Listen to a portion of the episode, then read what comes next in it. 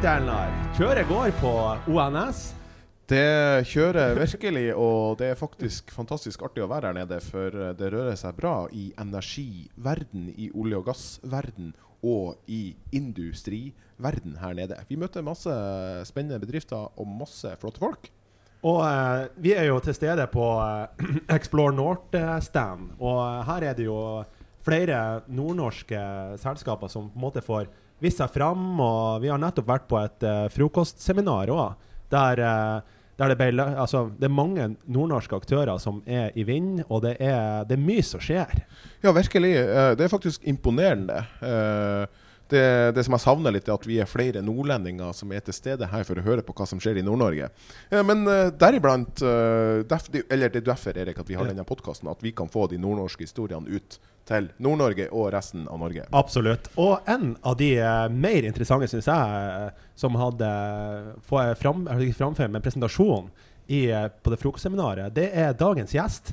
Og hvem er det vi har med oss, Elnar? Ja, vi har med oss eh, virkelig et uh, spennende selskap som skal skrive industrihistorie i Bodø-regionen, i, i Bodø. Og vi er så heldige å ha med oss uh, uh, sjefen for Green Age, som har store planer for å produsere hydrogen for kanskje ikke bare Nord-Norge, men kanskje mm, større enn det. Velkommen, Morten Vatle. Tusen takk. Veldig hyggelig å være her. Ja. det, Ja, det, var, det var jo I så godt selskap. Ja, du holdt jo et fyrverkeri av en presentasjon for å vise planene deres og ambisjonene deres. Og det skal vi prøve å fortelle omverdenen i dag. Eh, Gledelig å ha deg her. Veldig hyggelig å være her. vi bruker jo vanligvis å starte podkasten vår litt med å, med å bli kjent med, eh, med, med gjesten. Og, men hvem er Morten? Nei, jeg er, jeg er jo dagleder i Green Age, som er et selskap som, eh, som lager hydrogen, og som skal bidra med å redusere klimagassutslipp ved å lage hydrogen. Det er viktig å få det riktig. Ja. Um, jeg er eh, 49 år. Eller er jeg 48? Må tenke litt. Vi sier 48. Skal vi si 48?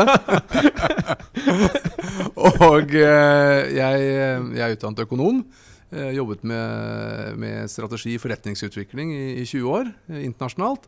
Og er nå i gang med hydrogen.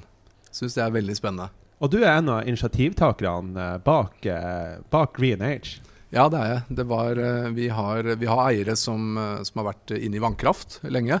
Eh, Og så ønsket man å gå over fra vannkraft til hydrogen, fordi du lager hydrogen ved å ta vann og elektrisitet. Det er sånn du lager hydrogenet. Eh, og, da ble jeg kontaktet for å være med å utvikle det prosjektet. Og det har jeg ikke angret på ett sekund. Hva er det som gjør at, eh, at hydrogen er sånn, skaper sånn indre motivasjon hos deg? da? Det er jo Tidligere så jobbet jeg med, med bl.a. skjelett. Og det er selvfølgelig det er veldig interessant å få folk til å barbere seg, men det, det, det å redde verden eh, rangerer litt høyere enn å se folk uten skjegg. Ja, det var jo en eh, interessant eh, overgang, da. Det, det skal sies. Men du har jo flytta nordover, nærmest. Bor du i Nord-Norge, Morten? Eller du, kan vel si at du nærmest forretningsadresse, kanskje? Jeg vet ikke. Jo, nei, jeg, jeg bor jo ikke i Nord-Norge, jeg bor i Oslo. Men jeg er så mye i Nord-Norge at, eh, at eh, vi kan i hvert fall si at jeg, jeg pendler dit. Fordi eh, vi, vi har veldig tro på når du skal utvikle prosjekter sånn som vi gjør, så må du være til stede i nærmiljøet. Du må snakke og få fram samarbeidet. Eh, Og, og da, det kan vi ikke gjøre fra et kontor i Oslo. Så vi er veldig opptatt av å være i, i Bodø og være i de andre byene. For Green Age, altså hva er egentlig egentlig greien her? Altså, hva er opplegget og visjonen bak eh, Green Age? Det, det, det som er visjonen vi, vi hadde en litt, Jeg får begynne litt med å fortelle historien når vi startet. For jeg sa vi begynte fra vannkraft. Ja. Og da hadde vi en idé om at vi kunne bruke vannkraftverk som, som vi eide gjennom uh, eierne våre, til å sette opp hydrogen ved siden av vannkraftverkene. Og så kunne vi kutte nettavgiften, og da skulle vi få konkurransedyktig hydrogen overalt. Det var litt sånn vi startet. Og så når vi begynte å regne på det, så fant vi ut at det var ikke en så god idé, fordi det, det koster penger å transportere hydrogen. Mye penger. Veldig mye, fant vi ut når vi begynte å regne det på det. Og da så vi at det var mye mer fornuftig å lage hydrogen der forbruket er, framfor å transportere. For, for det er litt av problemet nå, er at eh, vi må få hydrogen. Det er viktig for, for kloden å, å gå fra fossilt til nullutslipp. Men eh, når transport er så dyrt, når det er avhengig av teknologiutvikling for å få ned kostnadene, og det skal skje typisk i 2030-2040, så sa vi at ja, men hva kan vi gjøre nå for å ikke løse verden eh, i 2030-2040? Hva kan vi gjøre nå i 2022-2021? Og, og, da så vi det at det å heller da kutte transporten for å, for å få ned kostnaden, jobbe lokalt med nærmiljø for å få gode synergier, sånn at vi kan da få hydrogen i dag til priser som i 2030-2040. Og Det er mye det det handler om, det vi gjør. Og da har dere sikta dere inn mot Bodø som, eh, som hub. Ja, det var, det var, veldig naturlig. Det er ikke bare Bodø. Vi har åtte prosjekter rundt i Norge. Men, men Bodø var av de, et av de stedene hvor vi, når vi la den etterpå, sa hva slags forbruk har vi? Hvilke interessante ting er det vi kan utvikle, ikke bare i dag, men senere? Så kom Bodø veldig tydelig ut som et, et punkt som vi sa her må vi være. Og så satte vi i gang da, det er vel nå nærmere tre år siden, med å begynne å finne eiendom i Bodø, og begynne å snakke med kommunen, og, og finne det perfekte stedet i Bodø. Hvordan eh, ble dere møtt av altså, kommune og lokalt næringsliv? Elnar er jo selvfølgelig Brus er jo noen som er involvert i alt som, eller mye av det som skjer. i hvert fall. Ja, her er faktisk, eh, Dette er en interessant historie vi skal få høre fra Morten. Det er jo kommunen, er det ikke kommunen som har vært eh, pådriveren i, i dette eksempelet? Jo, absolutt. Var, vi ble møtt veldig fint av kommunen. Og den eiendommen på Langstranda som vi da landet på, det er en eiendom som, som vi kjøper av kommunen og som vi og kommunen sammen har på en måte utviklet. Så det, er, eh, det der er en ordentlig solskinnshistorie. Og hvor viktig vil du si, for det, det, vi har jo snakka med flere industriaktører, dette med å ha gode vertskapskommuner. Hvor, hvor, viktig har det vært for dere? Langstranda, sier du. Det er der deres eh, industrieventyr skal utvikles. Hvor, hvor viktig er det med vertskap eh, fra kommunenes side for denne type prosjekt? Det er selvfølgelig veldig viktig. fordi når du kommer i en region her som, som du skal gjøre deg kjent i, eh, det er få som kjenner den så godt som kommunen. Og at de legger til rette, eh, er imøtekommende, hjelper til. Det er ikke sånn at, skal, at de skal gi oss ting, men det at de hjelper oss å forstå hvordan det er og legger til rette, er kjempeviktig. Og det, det er klart det gjør at prosjektet blir bedre, og at det er lettere å få prosjekter. Fra, vi, når vi så på Vi har jo sett presentasjonen din, det har jo ikke lytterne. Men kan jeg si bare takk til Bodø kommune? Det ja, det, vi har flere lyttere fra, fra Bodø kommune, som, så jeg tror det, det, er mange som setter pris på, på den. En tommel opp der. Ja. to, to tommel opp. To, to, to tommel opp. ja. eh, men det jeg skulle si, det, den, på presentasjonen som du hadde, så viste du jo en sånn eh, grafikk der eh, hvorfor Bodø var så, så bra, som, altså Langstranda som knutepunkt. Kan du fortelle litt om, eh, om det? Ja, jeg, jeg, tror, jeg tror når, man, når, man, snakker hydrogen, så er det viktig at uh, Hvordan skal jeg si det? Hvis du bare tenker et hydrogenanlegg, og at du skal sette opp det, at det er det gjør, da taper du. Fordi du må tenke liksom, hvor mange ringer rundt selve anlegget får vi til. Og Hvis vi ser på Bodø, så, så, kan man tenke at vi skal lage et hydrogenanlegg. Og, og det er kanskje designet da for å ta f.eks. fergene som kommer inn, for de går rett forbi. Og det kunne du gjort, og det hadde vært ganske bra. Mens hvis du da ser at vi skal ha flere ringer, så ser du at i Bodø så har vi ikke bare at fergene kommer inn rett ved tomten, altså så å si rett forbi. Du har også nærmere 10 000 havneanløp i Bodø havn som kommer rett forbi. Det er spennende, for da kan du få noe mer. Og så har du region, regionslager for uh, veitransport, som ligger rundt en kilometer unna. Du har Nordlandsbanen som kommer inn. Det er altså ting som kunne trenge hydrogen i framtiden. Så vi går det videre rundt. Du har oppdrettsanlegg i nærheten som kan ta oksygenet. Og da begynner det å komme inn på veldig spennende, fordi vi har oksygen som vi kan selge. Og det er klart for en oppdrettsaktør som da sier at ja, men oksygen er en stor kostnad for oss. Her kan vi få billig oksygen. Så kan du plutselig få mer etablering. For da sier de at her vil vi gjerne være med å etablere oss. Og da har du plutselig fått en, en verdiring til ekstra. Og så har du Smart by Bodø. Dette kan jeg holde på med lenge. Ja, ja, fortell, fortell. Ja, for Smart by Bodø, der skal vi jo ha en grønn by. Nå merker jeg at jeg sier 'vi', for det her har man vært lenge inni. Eh, og den trenger energi. Og den trenger oppvarming.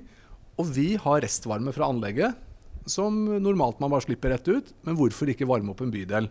Avinor sitt bygg. Og så sier du hvordan skal vi få til det? Og da har jo Bodø Energi Varme har jo fjernvarmeanlegget liggende 100 meter utenfor eiendommen. Der ligger rørene. Så jobber vi med de for å se hvordan kan vi bruke varmen til å varme bydelen. Så, så du ser at uh, Nå skal man si at det liksom stopper der, men vi er ennå ikke i lufta. For det er jo også flyplassen i seg selv. At i framtiden tror man at flyene også skulle gå på hydrogen. Og da er det komplekst, for da skal du kanskje ha så mye som 10-15 tonn hydrogen per dag. Og da vil du gjerne ha det i nærheten. Ikke transporterer det inn hver dag. Og hva er det bedre enn å ha et hydrogenanlegg 500 meter unna? Og Her ser du hvordan det ikke bare er et anlegg, men ringvirkninger og verdiskapning. Det, for for lytterne sin del, han Elnar han står nesten og danser borti hjørnet her nå. Ja, altså, dette er jo, dette er jo et, eh, i et industriperspektiv et eh, såkalt eh, massivt kinderegg for verdiskaping. Eh, og det er, jo, det er jo ganske artig. Jeg håper jo at uh, de her planene kan realiseres, og de her utviklingstrekkene uh, blir møtt fra øvrig næringsliv, og ikke minst fra, fra, fra de partene som kan være med å løse klimautfordringer. For at her har man løsninger på, på ganske, mange, ganske mange spørsmål, og et veldig bra business case, tror jeg, Morten. Det er jo sånn jeg forstår det. De, de bruksmulighetene dere har for deres produksjon. da. Det, er helt riktig. Og så må jeg også legge lista enda litt høyere, for dette er det vi vet om i dag. Og det er klart Når vi jobber sammen med næringsliv og aktører i Bodø, så merker vi at stadig vekk så kommer det nye ting. For det er ikke sånn at er hydrogen er én oppskrift fra A, B, C, D. Sånn gjør det det. Dette her blir også litt til. Uh, og senest i, i, går så hadde man en samtale hvor man sa at oi, her er det en ting til vi kan prøve å utvikle sammen. Så kanskje vi får til enda en ringvirkning. Det, jeg, jeg, så deg tidligere på seminaret. Det så jo selvsagt ikke våre lyttere. Vi må bare påpeke det nok en gang. At ja. du, du, du, møtte Andreas Aks, som leder Videre Zero. Uh, det, jeg syns det er interessant. Er de, er de en potensiell kunde kanskje i fremtida. I Brus leder vi jo arbeidet rundt grønn luftfart i klynga Energi Nord, som, som, også du er medlem av, eh, Morten. Eh, til, også til lytterne. Er det, det perspektivet for å levere til luftfarten er noe dere tror på? Det tror vi veldig på. og Det er ikke tilfeldig at vi snakker med Andreas. For Widerøe er er jo eh, veldig spennende, og Widerøe Zero med de planene de har. Og det er klart at Hvis du skal se på grønn luftfart og kanskje ha en range extender på et fly f.eks., så er det veldig fint hvis du skal teste det, at du har hydrogenleveransen rett ved siden av der du er. Så det her er jo nok et eksempel på hvordan godt samarbeid med, med, med naboer kan få fram nye prosjekter. Så veldig spennende med videre. Og så har vi jo eh, Vi har jo tidligere også hatt han eh, Tore Enger her, med Teko. Og som bygger på en måte fremtidas eh, motor, kan du si. Altså hvor altså Hvor avhengig er dere da av type sånn som Teco f.eks. For, for å på en måte få realisert altså den hydrogenproduksjonen, kan du si? Hvis du skjønner spørsmålet? Ja, nei, det var et godt spørsmål, og vi er avhengig av det. fordi vi skal i utgangspunktet ikke utvikle teknologi, vi gjør det når vi må. Men i utgangspunktet ønsker vi å jobbe sammen med andre som kan komme med sine styrker. Og da er jo Teco et veldig godt eksempel. fordi en del av det vi gjør når vi utvikler markedet. Når vi snakket litt om fly, vi har snakket litt om, om, om ferger. Men det er klart du har veldig mange andre fartøy òg, eh, maritimt, som, som, må gå fra fossil til, til, nullutslipp. Og her er det jo mange som ikke vet helt hvordan de skal gjøre det. det er, vi snakker retrofit av eksisterende båter. Vi snakker eh, nybygg av fartøy. Og da er jo sånn som det Teco tilbyr der, med å, å komme med fuelsystemer, er jo kjempespennende for oss også, når man skal da utvikle et marked videre. Det er jo litt sånn spennende, for, for, tidligere denne uka så ble det annonsert fra Torghatten sin side, som vi vet dere er i diskusjoner med, har valgt teknologi og fergesystemer. Altså, uh, hvor viktig er det å være tett på der bruksområdene er? Altså, det, hydrogen det kan vi ikke frakte over lange distanser, har vi skjønt. Uh, er det riktig? Ja, det, det, er eh, veldig viktig, og det er det liksom jeg sa innledningsvis, det er en av de tingene som er en del av vår forretningsmodell. Det er jo det at hydrogen, Hvis du skal frakte ett tonn hydrogen fra f.eks. Si Mosjøen til Narvik, så vil du betale nesten 20 kroner per kilo i transportkostnad. Og, og hydrogen koster kanskje 40-50 kroner å produsere, så du har nærmere 50% påslag i, i transport. Og det er klart at det da å kutte ned den kostnaden, det er utrolig viktig hvis du skal få noe som er drivverdig i dag. Ja, så det, det vil altså si da Nordland som, som går foran, riktignok Statens vegvesen som velger, velger, at her skal det være hydrogen. Eh, hvis vi får hurtigbåter på hydrogen og andre fergestrekker på hydrogen, så er, det, så er det stor sjanse for at du får lokal verdiskaping med å produsere det lokalt der fergene og hurtigbåtene eller toget går.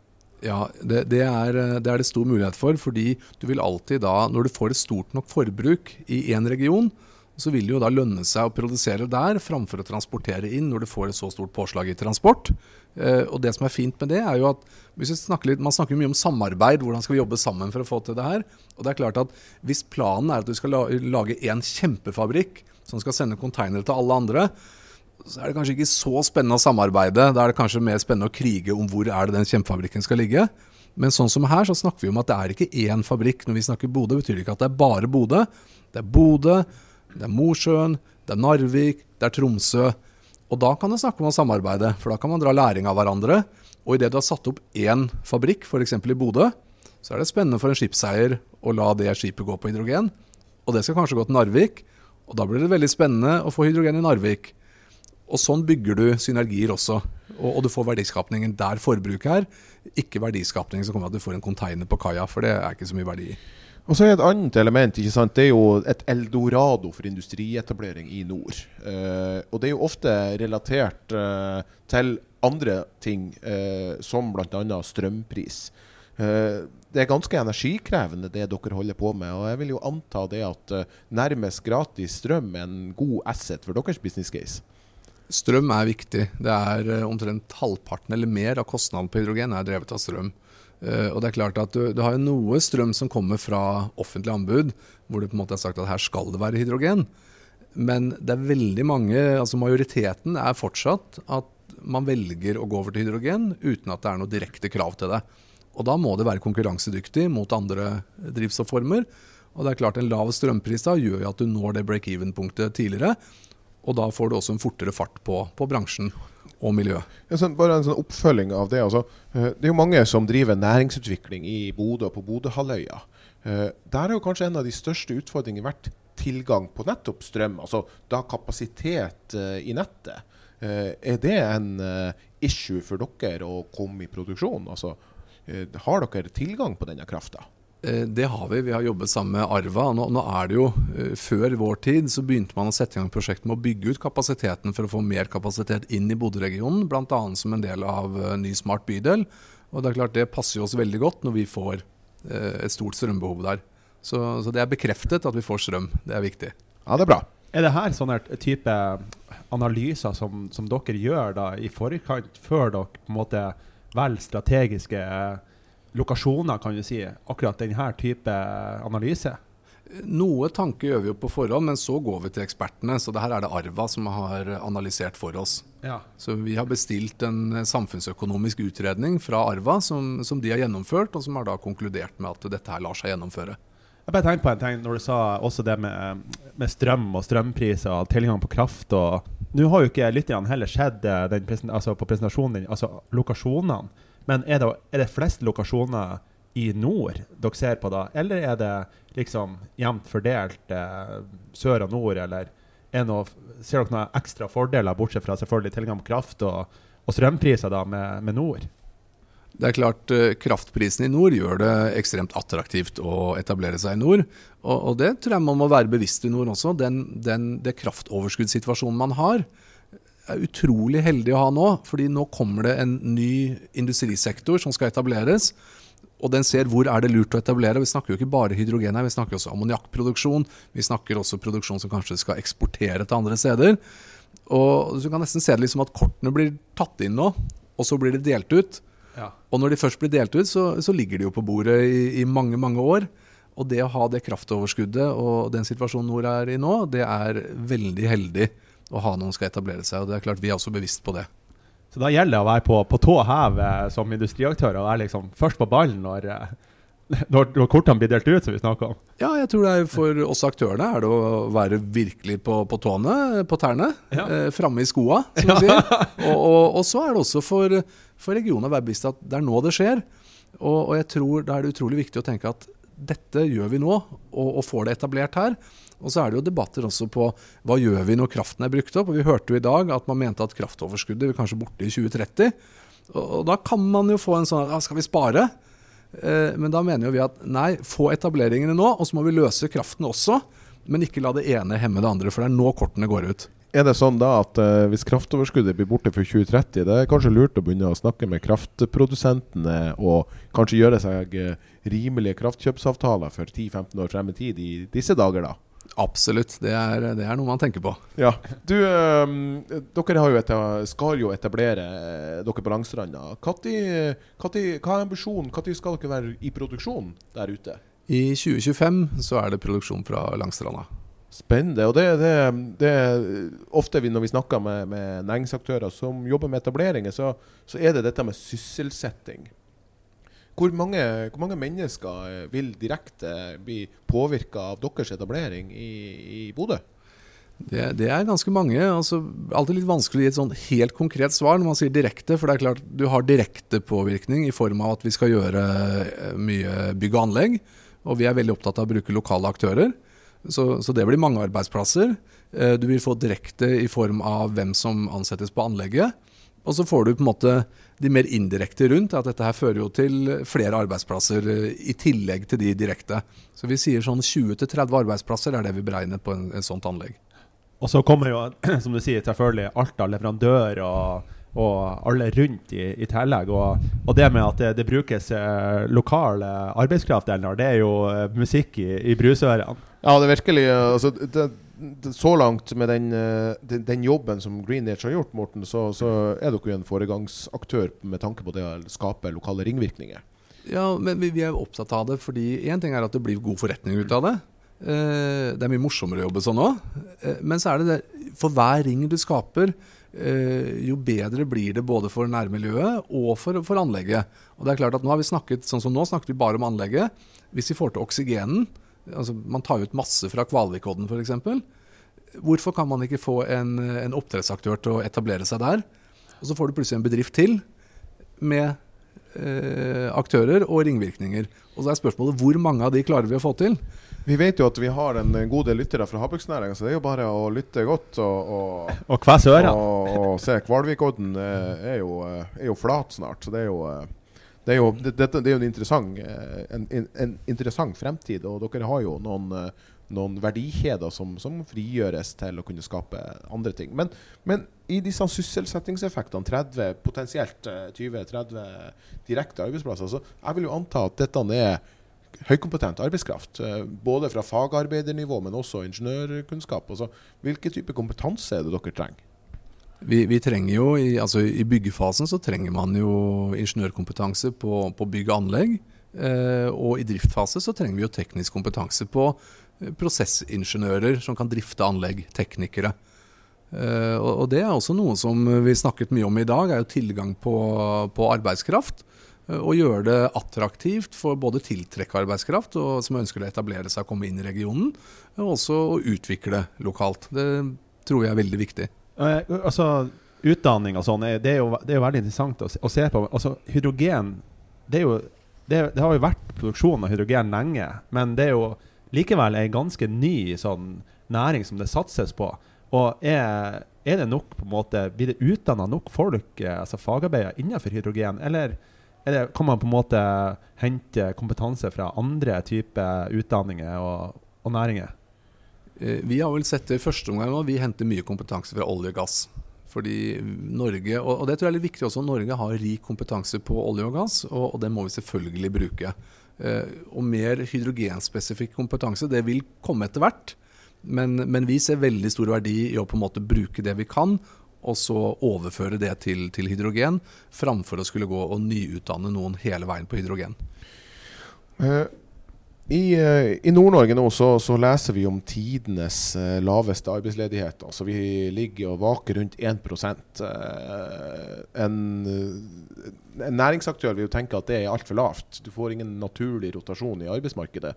Og så klarer, vi, klarer man å hente de her, denne arbeidskrafta rundt omkring. Og Olje- og gassektoren er jo, er jo en sektor som, som jeg skjønner dere rekrutterer fra. og Der skal man jo omstille seg. og der der vil det være potensielt mye arbeidskraft. Men, men er, det, går det, er, det, er, det, store nok ut, utfordringer, eller går dette relativt lett? Um, altså Svaret der er vel at vi har jo ikke begynt å rekruttere teknikere til anlegget ennå, så, så, så, det vet vi ikke. Vi tror det skal gå bra. Vi har fått veldig mange henvendelser inn når vi har gått ut i media og fortalt om anlegget, fra, fra personer som er interesserte og sier, sender CV-er og sier at vi er veldig interessert i å jobbe for dere. Så, så vår, vår, take er at det er interesse. Eh, så vi tror det skal gå bra. Eh, men det er klart, eh, hvis man ser løfter blikket litt fra vårt anlegg og, og til alt det som skal skje, så trenger man jo veldig mange hoder. Og jeg tror nok vi skal klare å fylle vårt anlegg, men vi skal jo ha flere. Så det her er noe man må ta tak i. Eh, når det skal på her anlegget skal jo bygges, og det er jo store investeringskostnader. Sånn, eh, hvordan jobber dere inn mot eh, investorer, og har dere alt av investorer på plass? Og, hvem er på en måte eierne bak eh, Green Age? Det, det er, eh, vi, har, vi, har noen, vi, har, noen, flinke eiere eh, som er med oss. Av de mer kjente så er jo Grieg Edge er med. De er jo store, dyktige.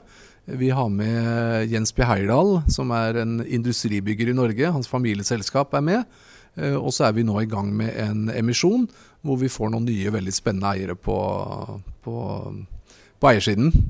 Eh, som, som, vi ikke kan nevne i, i podkast? Vi kan ikke nevne det nå, men hvis vi har en podkast igjen om en måned eller to, så, så, kan vi komme litt gode nyheter der. Så, så finansiering og eierstruktur er veldig fint. Ja.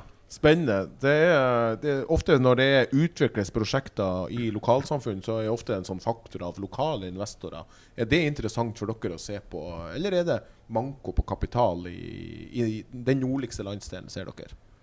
Nei, vi, vi, er opptatt av også å ha med lokale, lokale investorer. Det syns vi er veldig viktig. Eh, både fordi det gir en, en, nærhet til det miljøet det opererer og Det har jeg prøvd å få fram litt i hele diskusjonen, at det er viktig for oss. Og Da kan jeg også nevne da, at en av våre eiere er Grafo, som er Bodø-basert. Ja, se der. Så, så det er vi, lokal forankring. ja da, det må man ha. Ja, Grafo er jo eh, for de som ikke kjenner til det, så Even Karlsen og Ane det er jo utrolig dyktige folk. og og har skapt masse verdiskapning i, i Nord-Norge. sånn at det er jo ordentlig lokal eh, forankring, kan du si. Ja, vi er veldig glad for å ha med oss dem. Ja. Men vil du si at det er lett eh, i anførselstegn å få tak i kapital til sånne typer prosjekter, eller er det beinhardt arbeid? Det, det, kommer jo veldig an på hva slags prosjekt du har. Eh, for, for, gode prosjekter finner kapital. Men det er klart at kapitalmarkedet er mye mer utfordrende nå enn det var for si to-tre år siden. Eh, det ser man. Men eh, vi er, har nå heldigvis et godt prosjekt, da, og, og da hjelper det veldig. Så, så, bare som for å si kort, nei, vi, vi, ser ikke som kapital på en utfordring, og det sier jeg da litt eh, på bakgrunn av den prosessen vi er inne i nå, og den interessen og det vi gjør nå, at eh, generelt, kapitalen sitter ikke så løs som den gjorde tidligere. Men på gode prosjekter så er det fortsatt uh, interessant innenfor grønn økonomi.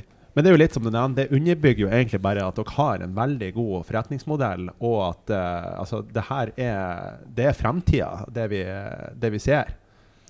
Ja, det, det, er det, og det, det, kan du jo si. Altså, jeg er jo åpenbart veldig positiv til det vi gjør. Jeg ja. kan jo ikke påberope meg å være 100% objektiv, men ganske. Så det er klart vi også, nå når vi har vært gjennom en, en prosess hvor man går ut og, og, snakker med andre, og så får man den samme tilbakemeldingen som det man trodde selv, det er jo, det er jo en, en, fin eh, tilbakemelding for prosjektet og det vi holder på med. Spurte vi deg, Morten, om scopet for uh, investeringsbeslutninger uh, i, i Bodø hvis dere går i gang?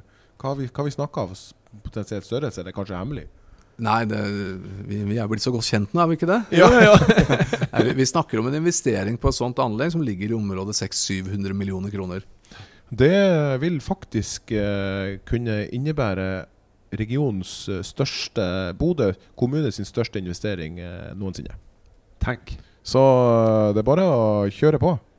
Vi gjør det. det er utrolig kult. Vi, vi, skal bevege oss videre til vi, Altså, nå er vi jo på, på, på ONS. Vi, vi, vi, vi spiller inn podkast i går, vi spiller nå, vi skal spille inn senere. Altså, kjøret går på på ONS. Men det jeg skal fram til, er at eh, det er jo én ting vi, vi, holder hellig i, eh, i podkasten, om vi spiller inn flere podkaster på ei uke. Det er ukas tommel opp.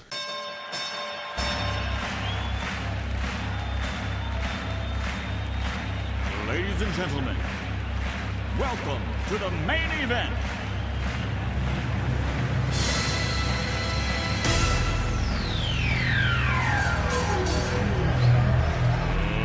Let's get ready to rumble!